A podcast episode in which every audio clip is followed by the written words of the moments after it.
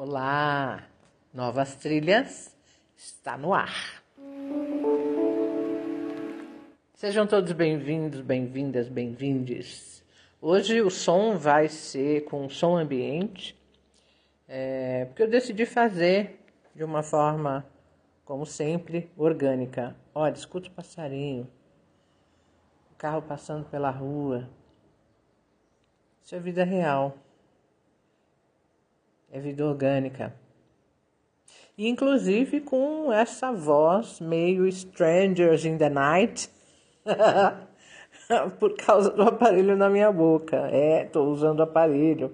Mas não é aparelho de correção, porque correção não faz parte do meu é, padrão de conduta, mas é para retornar para o eixo Sabe aqueles movimentos que a gente vai fazendo com o corpo da gente, com a mente da gente, vai ficando entortado, vai ficando torto, vai ficando encurtado, saindo do eixo, deixando para trás quem a gente é e nem percebe?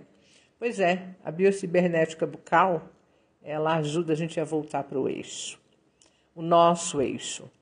Isso não significa corrigir nada, significa é, atualizar, né? Então eu estou usando o aparelho, não é fixo, é móvel, e a minha dentista, doutora linda, maravilhosa, wonderful Patrícia, diz de uma maneira muito delicada que é no ritmo de cada um. Então, quanto a gente aguenta voltar para o nosso eixo.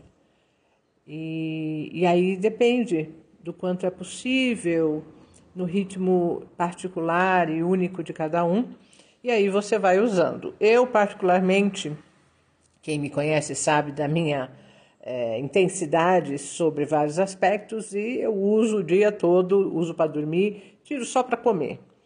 E eu garanto para vocês que muda a perspectiva da gente, né? Faz a gente acessar um tantão de coisas que a gente nem imaginava que tinha aqui.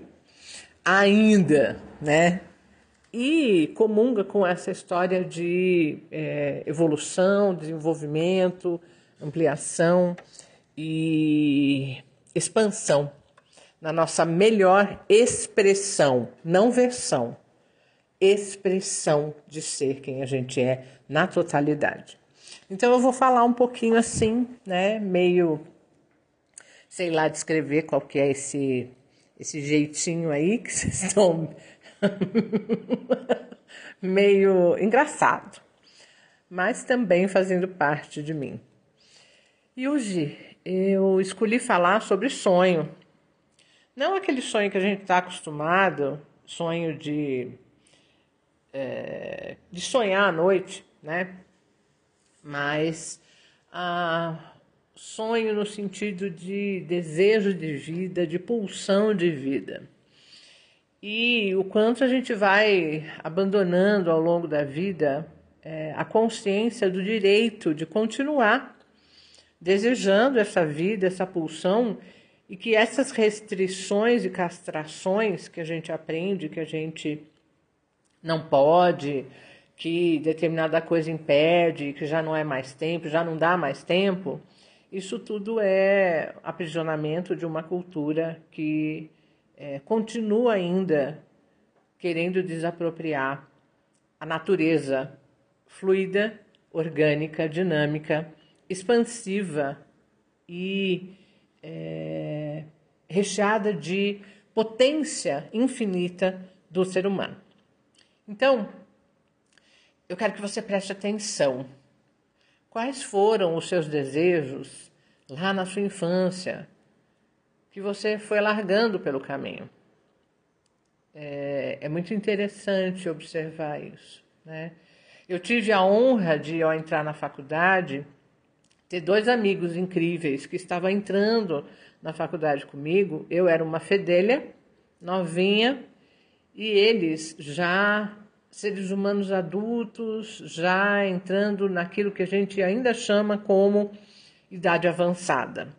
Eu entrei na faculdade e me deparei com dois perfis que eu sempre falo para todo mundo sobre eles, sobre o quanto é, eu carrego o ensinamento só da existência deles e da maneira como eles estavam lá no, no primeiro período da minha faculdade.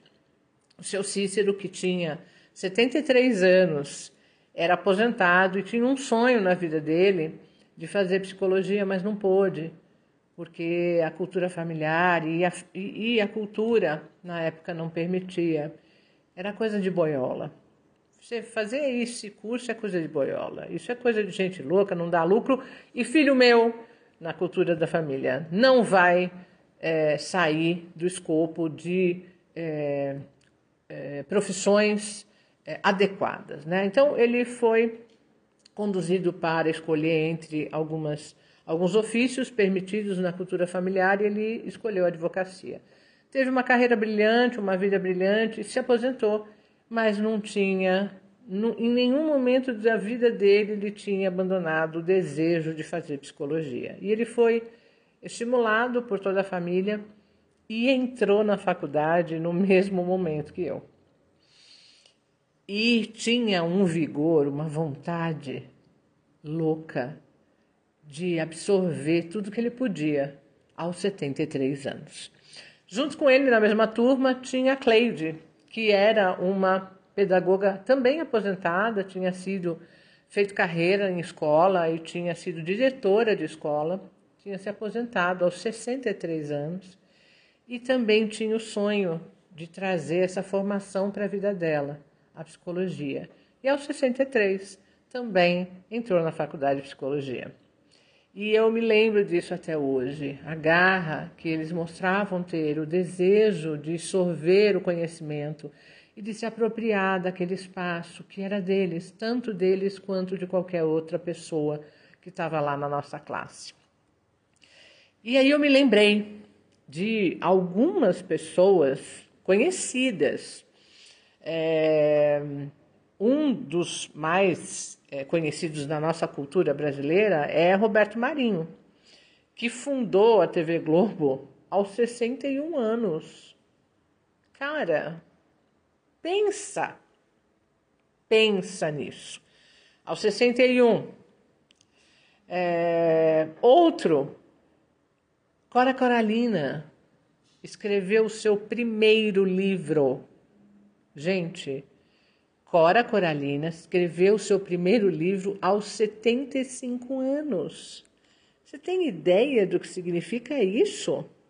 Na nossa realidade, pensa.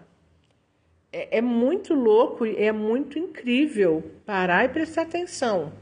75 anos, essa mulher, Cora Coralina, escreveu seu primeiro livro. Cid Moreira, sabe aquele da vozona? Lá dos, dos eventos lá na Globo, que eu nem lembro mais de todos os programas que ele fez.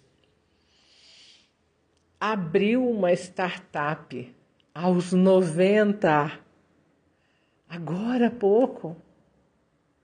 Ana Maria Braga estreou na Record aos 43. Barack Obama foi presidente aos 48. Henry Ford lançou o Ford T aos 45. Quem mais? Ah, sabe o KFC? Aquele Coronel Sanders inaugurou o seu KFC aos 65. Lembram do Boris Casoy? Estudou veterinária aos 80. Você gosta de consumir essa marca Nestlé? Henri Nestlé criou a farinha láctea que um monte de gente consome e gosta. Eu, inclusive, dava para minha filha lá nos primórdios, aos 52 anos. Sabe a Coca-Cola? Quem a inventou? John Pemberton. Inventou aos 55. E a gente ainda continua acreditando que já é tarde demais eu vejo hoje em dia, de verdade, eu vejo muita gente jovem dizendo para si: ah, já estou com 30, já não dá mais. Ah, não, já estou com 20, não tem mais jeito. Ah, eu já tenho 15, ah, não dá mais para pensar em fazer XPTO. Ah, eu já tenho 40. Não, agora é derrocada. Ah, não, 50. 50 é perda de vitalidade. Eu queria estar tá descansando agora. Ah, não, já tenho 60, não dá mais. Eu já tenho 70. 70 já estou no bico do corvo. Eu já tenho 80, não tenho mais condição. Eu já tenho 90, já passou. Eu tenho duas, dois exemplos é, reais para dizer também sobre isso. Eu há 20 anos, atendi pela primeira vez uma pessoa de 80 que veio com uma pulsão de vida e com uma vontade de se conhecer pela primeira vez na vida dela. Nunca tinha feito terapia e começou aos 80. E foi um processo muito importante, muito enriquecedor, tanto para ela quanto para mim. Tem a história daquele alemão, um senhor grandão, um alemãozão, que vivia numa cidade pequenininha onde conhece, todo mundo conhecia ele. E ele conhecia todo mundo. E ele levantava muito cedo e era muito ativo e fazia muitas coisas.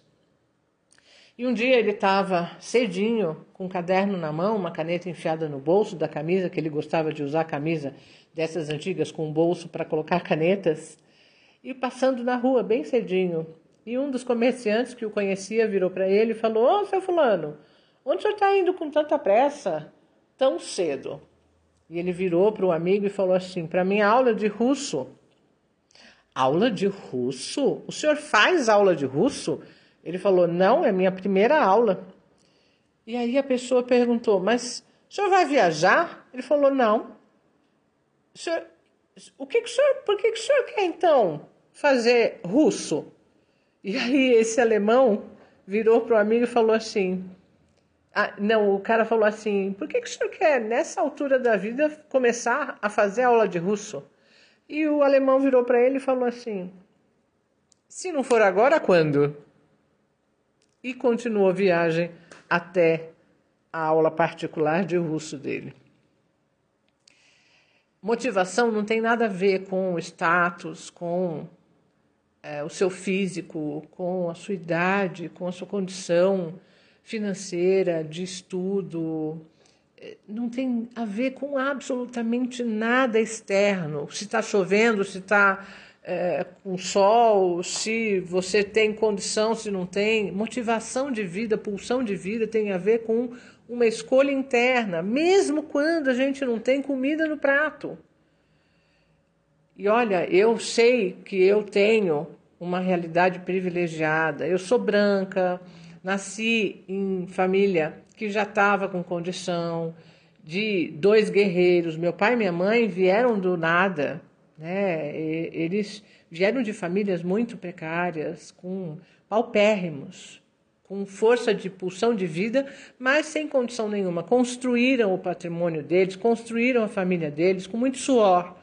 Mas eu nasci sem precisar viver essas faltas. Mas no meio da minha vida eu fali.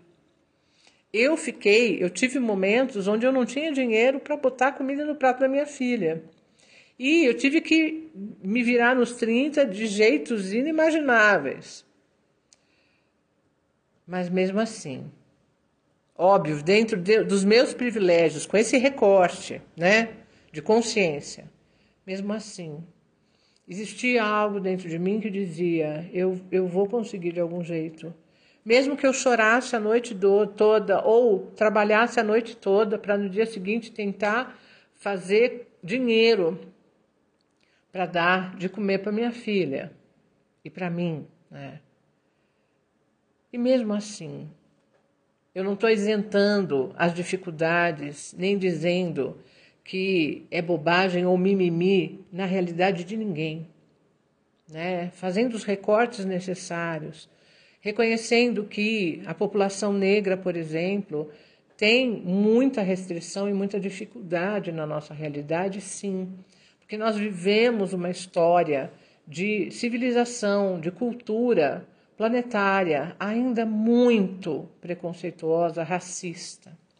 A mulher negra, mais ainda, porque tem mais esse recorte, mais essa dificuldade, a sexualização absurda do corpo da mulher negra, a apropriação absurda que a nossa cultura branca olha para o corpo da mulher negra e, e, e a, a, tenta tomar posse disso, né? todos os recortes, a mulher em si, é, quanto nós temos uma dificuldade real, palpável, concreta, diariamente na vida da mulher, numa população machista mundial. As pessoas com realidades intelectuais e físicas diferentes que divergem daquilo que é dito como modelo de adequação e saúde, o que vivem no mundo, as restrições, as pessoas que têm é, culturas diferentes daquela que é estabelecida ou dita como normal, é, religiões Olha quanto recorte a gente tem. Isso é necessário ser levado em conta, mas mesmo assim, nós somos seres humanos e é dentro das nossas especificidades, nós continuamos tendo direito de não desistir da nossa realidade, do nosso desejo de caminhar. E nós podemos buscar recursos, a gente pode falar, a gente pode se unir, a gente pode fazer diferença, a gente pode escolher ser a mudança diariamente no meu universo micro. Então a gente pode começar a prestar atenção como eu sou, como eu reproduzo misoginia dentro de mim, racismo dentro de mim, comigo, e, consequentemente, com o outro, preconceitos, inabilitação de quem eu sou em essência. E aí perceber o quanto eu esparjo isso para fora, o quanto eu, sem perceber, diariamente produzo esse tipo de recortes é, inconscientes, o quanto eu colaboro para a aniquilação do sonho de, da, da humanidade, começando pelo meu. Porque é de verdade, se eu abdico dos meus sonhos, inconscientemente eu vou desejar que o outro não tenha direito do dele. Então, eu vou praticar racismo, eu vou praticar misoginia, eu vou praticar é, homofobia, eu vou praticar transfobia, eu vou praticar preconceitos de todas as, as em todos os recortes, sem me dar conta. Então, primeiro de tudo, eu preciso olhar para mim, o que, que eu estou me impedindo de fazer na minha vida, e se eu não consigo, se eu tenho muita dor, ou se eu tenho realidades que me, me são impeditivas, eu busco ajuda, eu vou buscar ajuda, não importa de que forma, de alguma maneira eu vou encontrar alguém, um lugar que possa me ajudar e que possa me habilitar nas potências que eu já tenho, que eu já trago, para poder fazer o enfrentamento, não como luta, como batalha, porque isso não agrega em crescimento para a gente de verdade, mas com uma consciência de quem eu sou e usando recursos que eu já trago. Desacreditando todas as bobagens que me disseram que eu não podia, que eu não posso. De verdade, né? a ponto da gente ter consciência tão plena, tão íntima de si mesmo, que qualquer pessoa que venha fala para você, seja de maneira agressiva, apontando ou tentando impedir, você nem precisa gastar sua energia, você se habilita e vai fazer o seu espaço de acordo com as suas capacidades acordadas, porque capacidade todo mundo tem. A gente só está com todas elas adormecidas. Então, o que, que você pode fazer com essa com essa reflexão na sua vida hoje. Mônica, você está falando, mas você teve privilégio, você estudou, você não teve que se preocupar com pôr é, comida no prato. Não, de verdade, eu não precisei me, me preocupar com isso quando eu estava me formando. Mas eu tenho muita gente que eu tenho de exemplo que também não tinha condição. Né? Meu pai foi entender o que, que era uma cidade grande depois, na adolescência. Ele nem entendia, ele vivia na fazenda, não usava sapato. Tinha uma família grande, os meus avós ralavam de verdade. Meus avós paternos ralavam o cu na brita para trazer de comida, para sobreviver e para dar certo no mundo. E, e, educando os filhos e fazendo com que eles se tornassem pessoas, seres humanos honestos, né? apesar de toda a dificuldade. Os meus avós maternos também é, são é, imigrantes, foram imigrantes, fugindo da guerra, passando fome, passando medo. Eu venho dessa linhagem também. Né? Eu não estou dizendo que é, eu tenho é, que, que, que, ter privilégio porque eles vieram. Não, é só para entender o que gente, da onde a gente vem. Né? Também, com fazendo recorte, não tenho a menor condição de questionar ou avaliar a dor das pessoas que foram é, roubadas do próprio é, país de origem, no continente africano, com os absurdos que foram, feitos é, desde sempre com as pessoas negras, né? E, e imagino, faço uma vaga ideia, bem distante, dentro do meu privilégio branco, a dor na alma que cada pessoa da raça negra carrega dentro de si. Mas mesmo assim, a gente tem condição de fazer essas mudanças internas e ir caminhando, escolher caminhar para um, uma, um movimento de tentar rever os nossos conceitos, igual, trazer uma equanimidade, equidade, desculpe, equidade, que é diferente de é, o, o, conceito de igualdade, iguali, igualitário, né, que a gente tem aí muito é, precário, mas de trazer equidade, de perceber o quanto a, a raça negra, por exemplo, precisa do nosso suporte, nossa ajuda para colocar no mesmo patamar horizontal dos direitos e deveres do ser humano branco. E tem muita, muita questão para ser revista, mas a gente precisa começar, começar de verdade, com consciência, com amorosidade por si primeiro, fazendo esse movimento de reformulação da nossa própria capacidade, tomando posse do espaço que, consequentemente, quando eu reconheço o meu espaço de direito dentro de mim para mim, eu permito que o outro tenha o dele também. E aí eu vou achar natural todas esses, essas é, celebridades que eu citei há pouco tempo atrás, nesse podcast, começarem os empreendimentos com idades avançadas. A gente ainda dá certo, a gente ainda pode dar certo, você ainda pode dar certo. Então, como é que está? O que você tem deixado ao longo da sua caminhada e tem abandonado de você mesmo? O que você pode fazer hoje por você? Ah, não tenho por onde começar, eu sou analfabeto.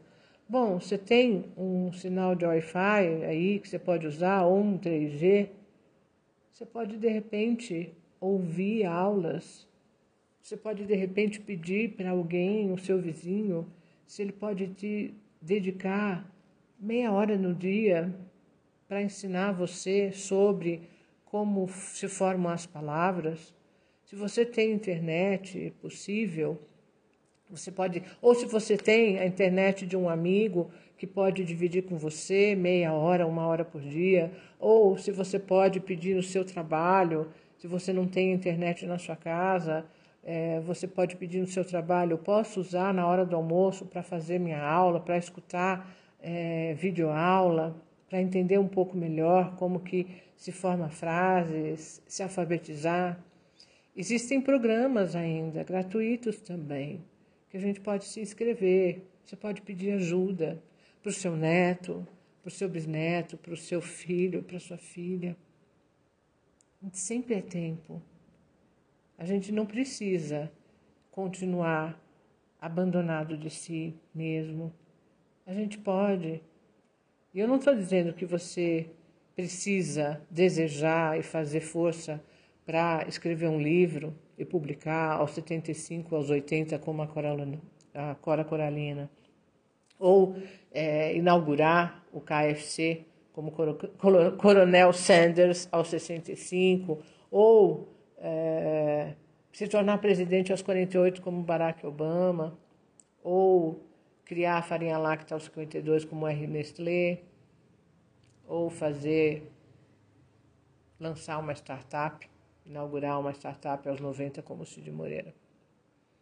Eu estou dizendo que você pode fazer os milagres na sua vida hoje, com as coisas que são possíveis na sua realidade. Você tem, você sabe fazer crochê? Você sabe fazer tricô? Você não tem condição de comprar linha? Vai nos bazares onde tem descarte a preços muito pequenos. Faz aí tiarinha e vende para os colegas. Eu tenho também outro exemplo, Rose Benedetti, na época que eu era adolescente, era uma marca de bijuteria muito fodarástica. E, e ela começou a fazer bijuteria no fundo do quintal dos pais depois da separação, com duas filhas pequenas, sem eira nem beira, fazendo com alicatinho, fazendo meia dúzia de peças, vendendo para poder comprar material. E ela virou uma potência na época. E como eles, esses, existem outros milhares de seres humanos no mundo que escolheram não desistir de si e se reinventaram dentro das próprias capacidades e possibilidades. A gente ainda pode dar certo, você ainda pode dar certo. O que, que você tem aí de característica que para você parece uma bobagem, mas que de repente pode se tornar algo muito precioso no mundo. Pode ser um, um colar de, de tampinha, de garrafa, um artesanato que você acha bobagem, mas que de repente pode virar um, um estilo novo. Uma, uma poesia, você sabe fazer poesia, você sabe contar história. Existem tantas coisas que a gente pode fazer. Você sabe cantar, você sabe doar amor, você pode ir lá numa ONG de, é, com crianças em situação de penúria, de vulnerabilidade, com animais. Você pode fazer diferença de várias maneiras no mundo. Você pode ser acompanhante de pessoas que estão incapacitadas ou que de repente são sozinhos. Você pode conversar com idosos. Isso pode se tornar uma atividade muito importante para você e, inclusive, trazer uma renda informal para você. A gente ainda pode dar certo como humanidade. E o que você escolhe? Acreditar. Você escolhe ficar aí de mal com o mundo e abdicar de todos os seus sonhos? ou que não dá mais tempo de você ter sucesso em tudo aquilo que você deseja, ou que você sonha, ou que você quer, ou que você deixou pelo caminho, ou você escolhe continuar dando passo, independente de o que, da onde você vai chegar, porque de verdade a chegada pouco importa, na prática pouco importa, o que importa é o que a gente vivencia no trajeto sabe? Também as máximas que a gente já tem como perspectiva, como informação, e a gente joga no lixo, a gente esquece. A felicidade não é um destino, não é uma meta a atingir. A felicidade é o caminho trilhado com atenção plena, com presença, com consciência do momento presente. Eu te convido para fazer isso, começar de pouquinho no seu dia a dia.